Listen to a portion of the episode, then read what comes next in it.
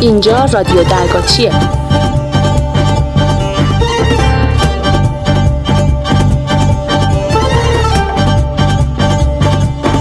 صدای منو از موزه تنوع زیستی و فرهنگی سمیرم میشنوید.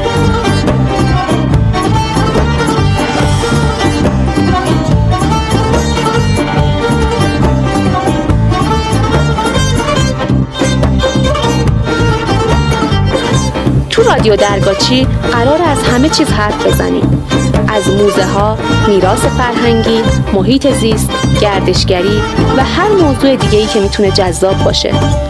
با ما همراه باشید در رادیو درگاچی. زندگی زیباست، قدرش رو بدونی، بوته عشق و تو باغ دل بشو، بیا خوش باش نخوریم غم فردا، وقتی فردا شد براش دل میسوزونی.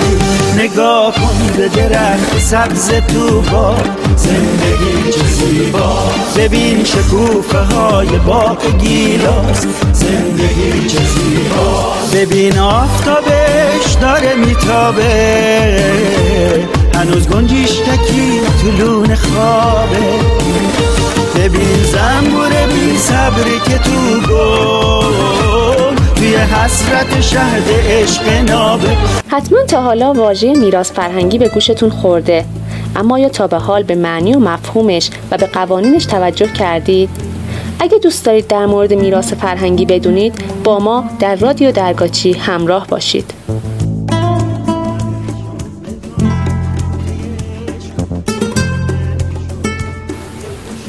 میراث از ریشه ارث میاد و به هر چیزی که از گذشته‌ها و پدرانمون به ما رسیده باشه، مثل آب و ملک و خونه یا خلق و خو و مظاهر فیزیکی و کالبدی انسان که از طریق وراثت از یه نسل به نسل دیگه میرسه، گفته میشه.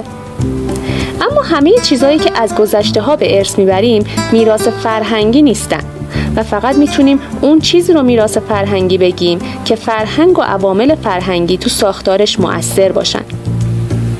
اگه اهل فرهنگ و تاریخ باشید، قطعاً واژه‌های میراث ملموس و ناملموس رو شنیدید. میراث فرهنگی ملموس یا مادی زیر مجموعه‌ای از میراث فرهنگیه که دارای موجودیت و وجود خارجی باشه.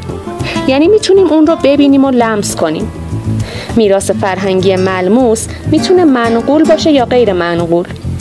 منقول از اسمش پیداست، یعنی قابل انتقال و جابجاییه. مثل چی؟ مثل کوزه ها، ظروف قدیمی و غیره.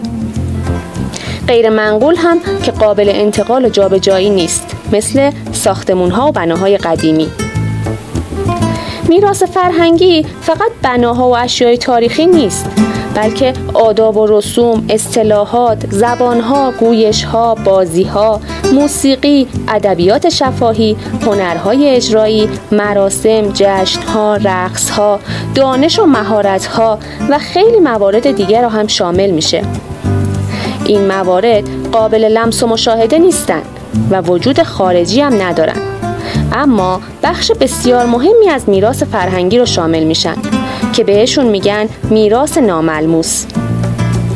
حالا که با میراث فرهنگی و انواع اون آشنا شدیم، بهتره کمی هم در مورد قوانین میراث فرهنگی اطلاعات کسب کنیم. آیا میدونید اگه به تمام یا قسمتی از اماکن و مجموعه‌های فرهنگی تاریخی یا مذهبی که تو فهرست آثار ملی ایران به ثبت رسیدن خرابی وارد کنید یا آسیبی بزنید، علاوه بر این که باید خسارت وارده رو جبران کنید، از یک الی ده سال هم باید برید زندان؟ اگه اشیا و لوازم و مصالح و قطعات آثار فرهنگی تاریخی رو از موزه ها و اماکن تاریخی مذهبی بدزدیم یا بدونیم دزدیه ولی باز هم اقدام به خریدشون بکنیم، در صورتی که مشمول مجازات حد سرقت نشیم، علاوه بر این که باید اون اشیای دزدی رو برگردونیم، از یک تا پنج سال هم زندانی داره. آیا میدونستید اگه بدون اجازه از سازمان میراث فرهنگی کشور یا با تخلف از ضوابط مصوب تو حریم آثار فرهنگی تاریخی عملیاتی انجام بدید که باعث تخریب، خرابی یا لطمه به آثار و بناهای مذکور بشه، علاوه بر این که باید آثار تخلف رو برطرف کنید و خسارت پرداخت کنید، از یک تا سه سال هم باید برید زندان؟ کسی اقدام به خارج کردن اموال تاریخی فرهنگی از کشور بکنه، هرچند موفق هم نشه، اما این کار قاچاق محسوب میشه و کسی که این کارو کرده علاوه بر این که اموال رو باید برگردونه، از یک تا سه سال باید بره زندان و جریمه معادل دو برابر قیمت اموال قاچاق رو باید بپردازه.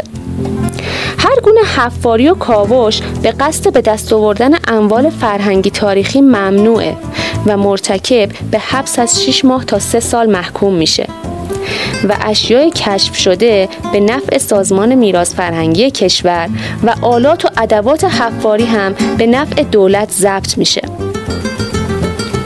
گاهی اوقات ممکنه بر اثر تخریب یک ساختمان شخصی یا حین شخم‌زنی زمین کشاورزی به طور تصادفی اشیایی رو پیدا بکنید که متعلق به تاریخ و فرهنگ ملی باشه. در این صورت باید اشیای کشف شده رو به نزدیکترین واحد سازمان میراث فرهنگی یا دستگاه نظامی تحویل بدید و یه رسید ازشون دریافت کنید. در این صورت به شما سهم الکشف تعلق میگیره. خرید و فروش اموال فرهنگی حاصل از حفاری‌های غیر مجاز و اموال فرهنگی که به صورت تصادفی به دست اومده و به دولت تحویل داده نشده ممنوعه و خریدار و فروشنده باید اموال رو تحویل بدن و از سه ماه تا سه سال هم باید برن زندان. همه ما باید حافظان و نگهبانان میراث فرهنگی باشیم.